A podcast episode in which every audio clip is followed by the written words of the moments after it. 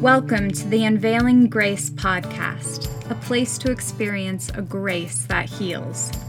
Allow this grace to take your life and your relationships to another level as it frees you from the weight of performance based religion. Enjoy another episode as Joel Groat and Lynn Wilder share encouraging stories and candid dialogue that can help you experience a grace that heals.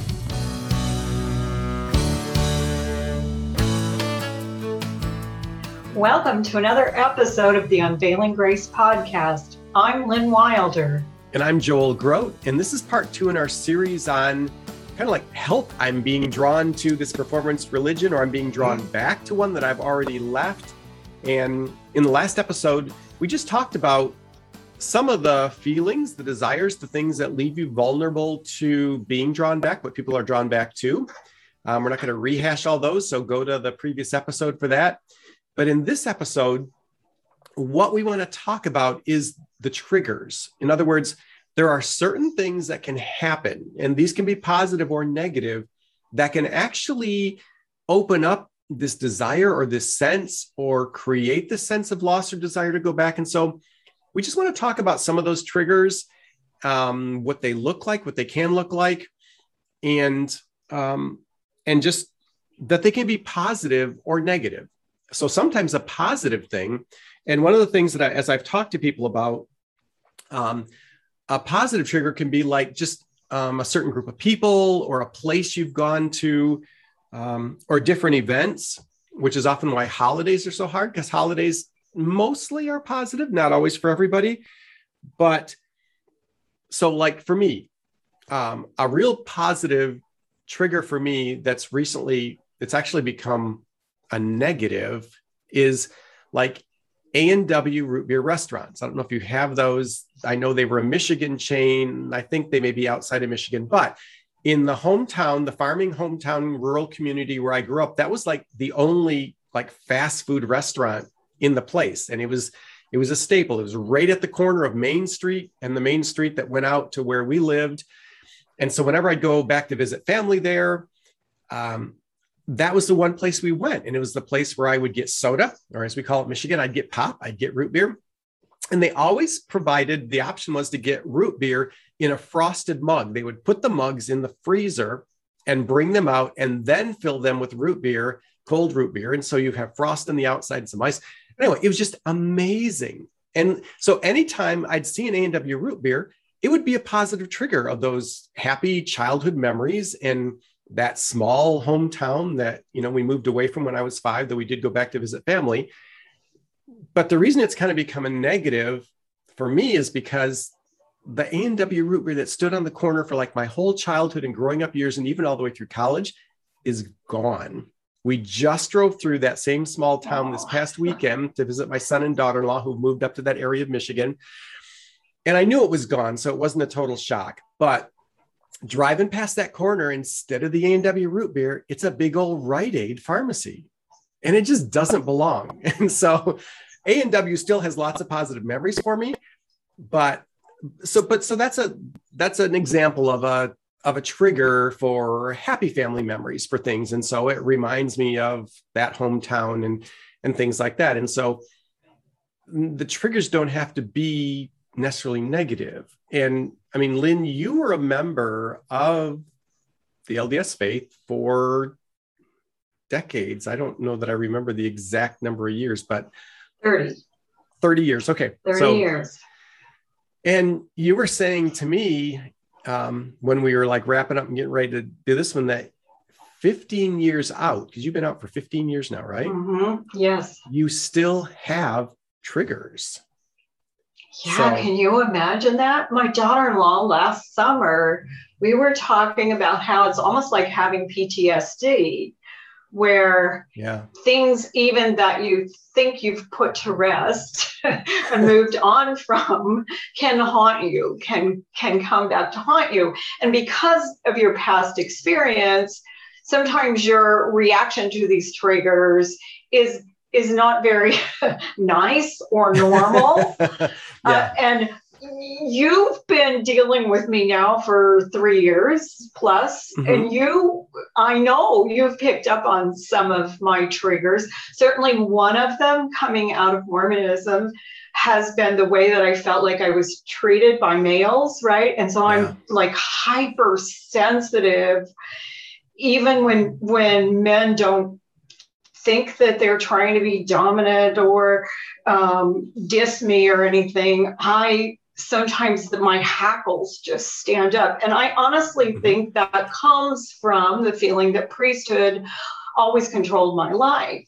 So Yeah. here, here's an example Okay. several years ago, Mike and I were on the John Ankerberg, he's a Christian apologist TV show, 2011, 2012, with Sandra Tanner, the great, great, great granddaughter of Brigham Young. And we did a six week series. My husband put on a suit. He had to in order to be on that television show. And that was Okay. the first time he had on a suit and tie, white shirt and tie and suit since we'd left the Mormon church. I could not believe what just reared up in me as far as feelings.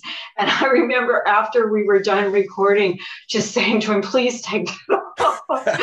because I was having all these triggers of times, Yeah. right, when some Mormon leader thought he had some revelation for my life or was controlling one of my kids or you know it just it brought back all this negativity Yeah. that I overreact to because Yeah. it's a trigger for me. Right. Right. Because- and I'm aware it of it. Yeah, because it brings back that feeling of being controlled, of being dominated unfairly, of being, of even the expectation that as a woman, there's no way you're going to have equal value to contribute.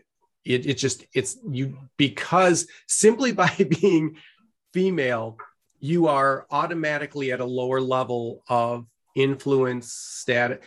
And yeah, Yeah, for- not necessarily that I feel that way, but that other people are going to see me that way, right? Right. And so I react to what I think they're, Right, they're and- playing that out, right? And Right, and they're and- and, mostly mostly it's nothing. It just comes from uh, my bad experiences in the past. yeah so and and it's very good to be aware of these part of the reason we're bringing these up is because if you're aware of what triggers you and why then when it does happen because i don't think you know my sense is i don't think we can control our triggers. In other words we can't say well i'm just not going to let that affect me.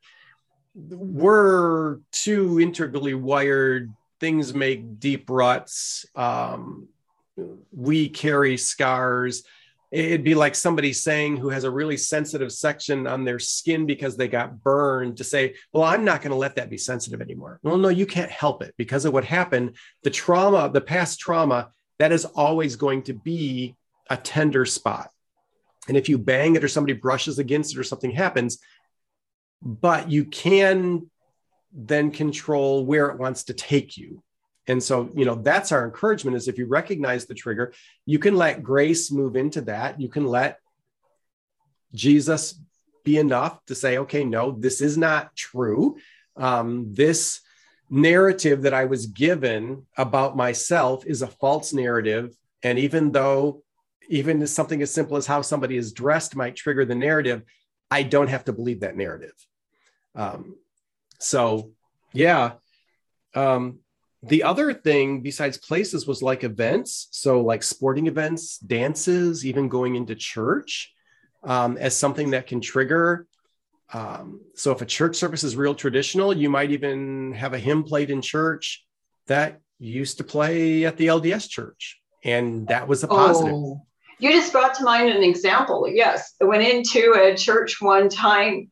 I can't remember if we were speaking there, okay but the pastor was very clear that we could not take communion if we were not a member of that church, right? And again, Oh, that sure. harkened Yep. to me back to Mormonism, all these rules and regulations, rather than me determining whether the Holy Spirit lived in me and whether I thought I was worthy enough to take the sacrament, right? yeah tremendous trigger for me. Um, wow i can, and- I can see I- that yeah think that kind of legalistic um, Christian faith within evangelical or, or you know the traditional christian faith also triggers former mormons often. And okay, but it's a two-edged sword. It's as if you want the guidelines but you don't want that. somebody to tell you what to do.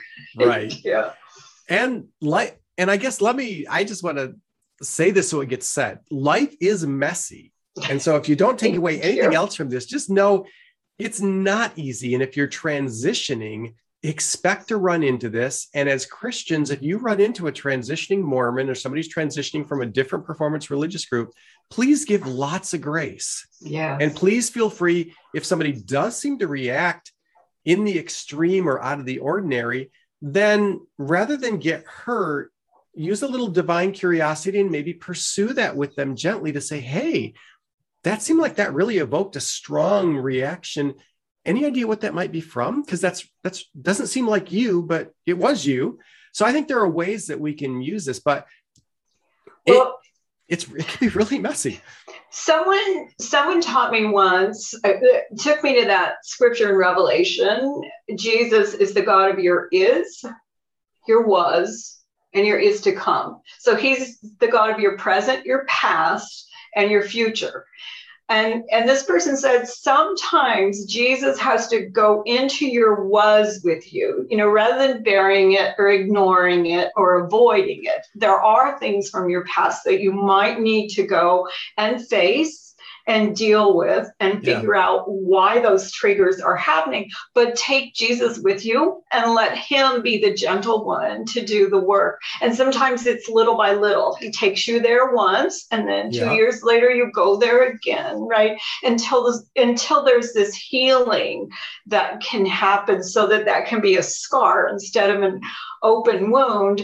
And the, the other the other person said. Um, so when Jesus goes into your past, then your is to come, your future can be more healed and better. Oh, and your relationship yeah. with Christ um, is what makes the difference, right? That we all yeah. have those wounds from our past and they probably don't need to be ignored. They probably need to be dealt with. But right. it's important that we let take Jesus with us to deal with those things and deal with them little by little in a way that works so that healing can happen. Yeah. And something we're going to get to, I don't know if it's in this episode or the next one, is this whole concept of core lies that mm. we believe that come out of those. And that's really the next thing. But I want to go into um, I want to go into some of the other triggers. Now, the other positive trigger is just positive experiences. So, either spiritual experiences or family experiences,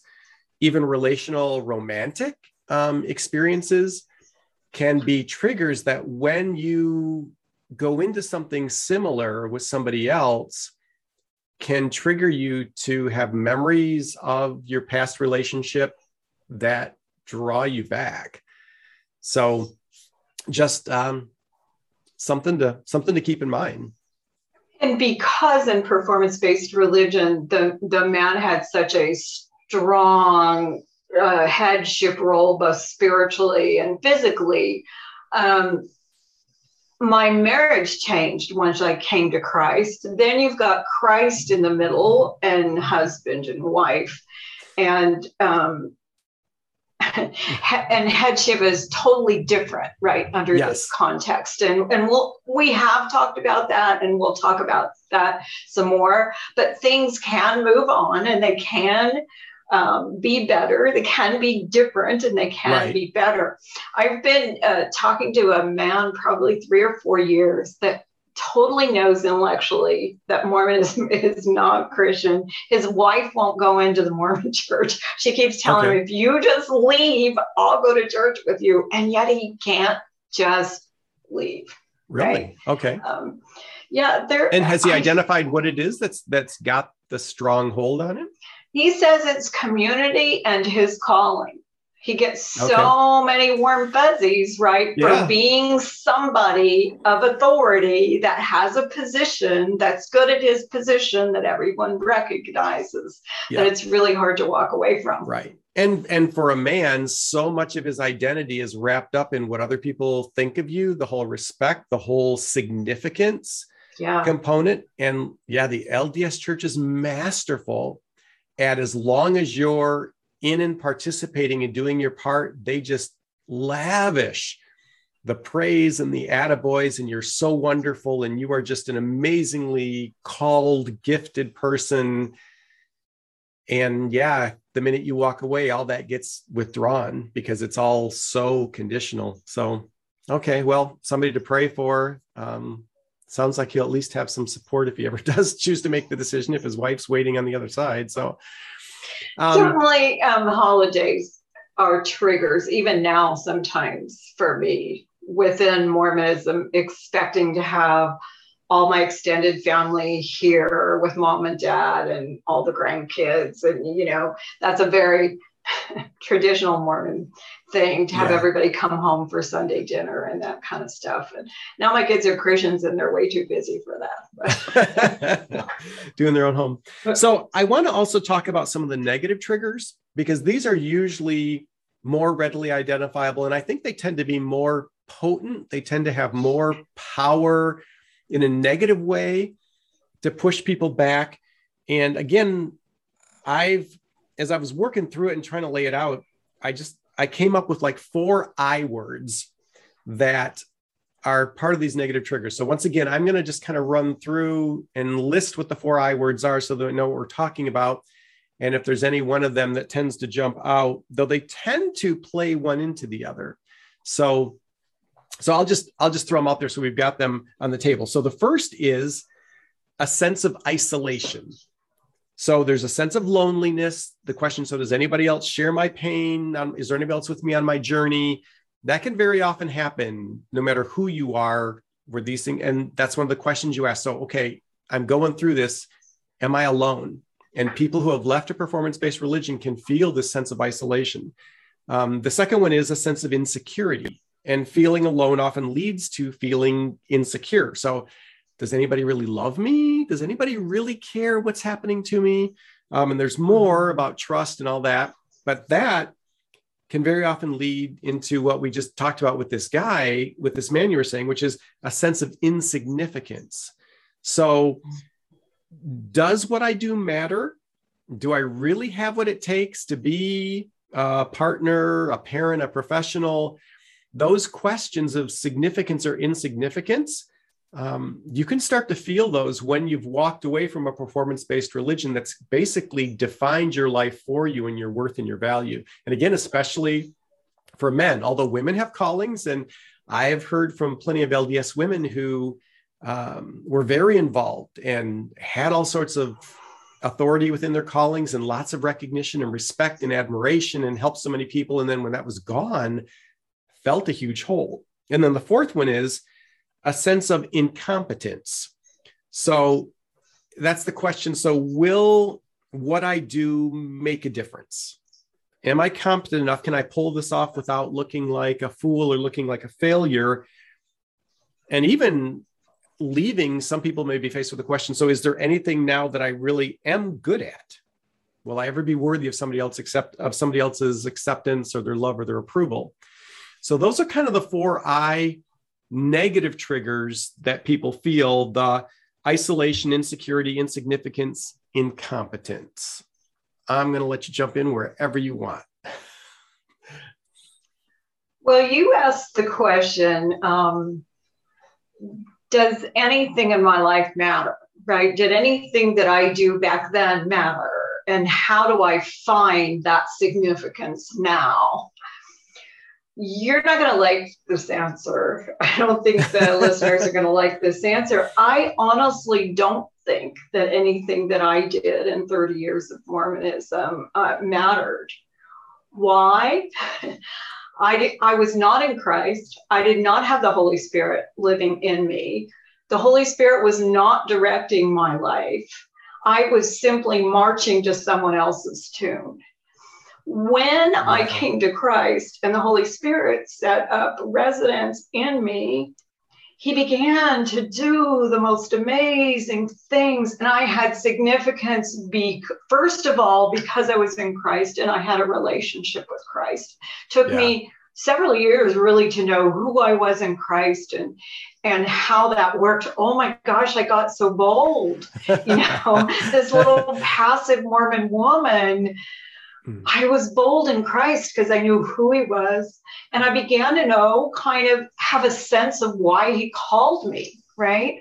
We're yeah, called. True. So Mormons will say, but I had a purpose. And I and I'll say to them, you have no idea. I mean, it says in the scriptures that he calls you for his purposes, right? You literally have something to do that has to do with his grand plan. And it may simply be bringing your husband's mother to Christ. But but your life yeah. is already set up and he will set it up even more so so that you can have true and abiding and long lasting and forever significance. I never would have wanted to to write a book. I wouldn't have wanted to be public. All of this was God's idea for his yeah. purposes so that Mormons leaving the faith can look to somebody who used to be a BYU professor and say, wow, if she can be a theist and believe in God, right? If she can leave Mormonism and find something better, then maybe I can too. Yeah.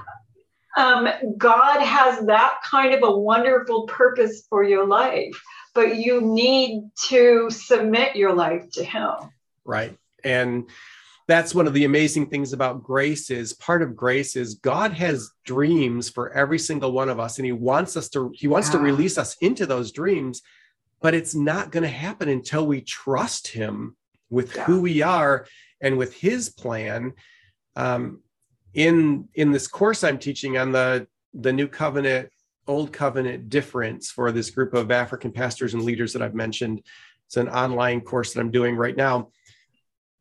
As we're talking about the new covenant, where what keeps coming up is the whole sin thing, because sin is what separates us from God, and how sin could never be totally and finally dealt with under the old covenant. Um, it just it wasn't possible. And yet, as I've been doing additional reading and studying, what's come up is that really sin isn't our biggest problem. It's the fruit of our biggest problem. But the root of our biggest problem is the fact that our disposition is to do our own will, not God's will. We're, until we're in Christ, until we're regenerate, we don't even have an idea of what it means to look for the Father's will and to do the Father's will, to submit our will to His will. So we're all born addicted to ourselves. Um, and it's an addiction that's just as deadly as any addiction you want to name alcoholism or drugs or pornography or rage or whatever. Yeah. Um, and so it struck me as I was like working through this material for the class, and I'm doing my online course tomorrow. And so I'm kind of like going through my final notes that within Mormonism, there's never any sense of letting go of your own will and being yeah. totally submitted to the will of the Father because so much of it's about you from beginning to end. And so, even when you talk about sin with LDS people or people in performance based religions, they're still so focused on the fruit, the external sins that we commit, that they miss that at the root of that is this whole desire to do what I want to do, how I mm-hmm. want to do it. I'm the master of my own fate. I'm the captain of my own ship. I'm going to be the God of my own world. This is my trajectory. And that runs totally counter to the gospel of grace and to the new covenant where we get the life of Christ put in us. And so now the same submission that he had to the will of the Father becomes our submission to the will of the Father. And our purposes and plans are only found when we enter into that relationship. So, in in our book leaving mormonism why four scholars changed their minds my very favorite chapter is the last chapter of the book. I begged corey to write this chapter with me. And the very last section of that chapter i wrote and it says so you still want to be your own god So in Mormonism, it's all about you and your works and your ability to earn your way to become a God. Yeah. But once you leave Mormonism, if you don't find Christ and submit your will to his, you're not any better and you're not in a different place. You still think you're the smartest thing that ever lived. And there's no God smarter than you because you can take a smorgasbord and choose this and choose that, and it's all good. No, freedom comes only in submitting your will to the Father and allowing Him to run your life. And, and only then do things change and they change profoundly. Right. And that's interestingly enough, and we'll probably have to close with this because we're at time, is this is always what Jesus addressed with people because Jesus dealt with people who were moral to a fault. I mean, the Pharisees were basically blameless when it came to the law. Uh-huh. And he dealt with people who were on the far side, the tax collectors and sinners, the dregs of the earth. And he really didn't care who he was dealing with or what their level of morality was. What Jesus was concerned about is what's your disposition toward me? How do you view me? And are you willing when I say, Come to me, all you who are weary and heavy laden, and I will give you rest? Mm. Take my yoke upon you. Are you willing to do that? Yes or no? And you can be morally superior or the total opposite. And you can either say yes or you can say no to that. And that's really what determines your eternal outcome and where you're going. So, anyway, just. One of the last scriptures that took me to surrender was these are the very scriptures that testify of me. Yet you, Lynn Wilder, refuse to come to me to have life. I could intellectualize wow. that Bible all day long, and yet it said it was about submitting my will to His. And that was a whole new idea, very foreign, coming from performance based religion. And that changed everything. Yeah, so cool. Well, we still have to talk about core lies, and so we're going to do one more episode to wrap this up. So thank you, Lynn. Thank you for being so candid with even your triggers. I know some of that's kind of personal and it kind of brings out some stuff. But you know, we're all a work in process. That's the beauty of the gospel, is we sure. never arrive. And so it doesn't matter who we are, where we've come from.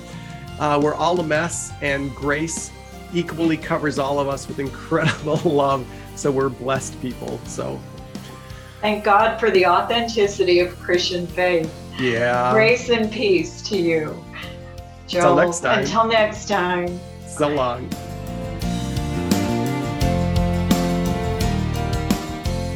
Thanks so much for listening to the Unveiling Grace podcast. You can find show notes and leave us your comments and questions at unveilinggracepodcast.com. We have an exciting announcement. Micah Wilder's new book, Passport to Heaven, is out, and for a donation of $20 or more to the podcast, we'll send it to you. It's the true story of a zealous Mormon missionary who discovers the Jesus he never knew. Just go to unveilinggracepodcast.com and click on the Micah's Book button to get yours. We appreciate your support of the Unveiling Grace podcast, where you can experience a grace that heals.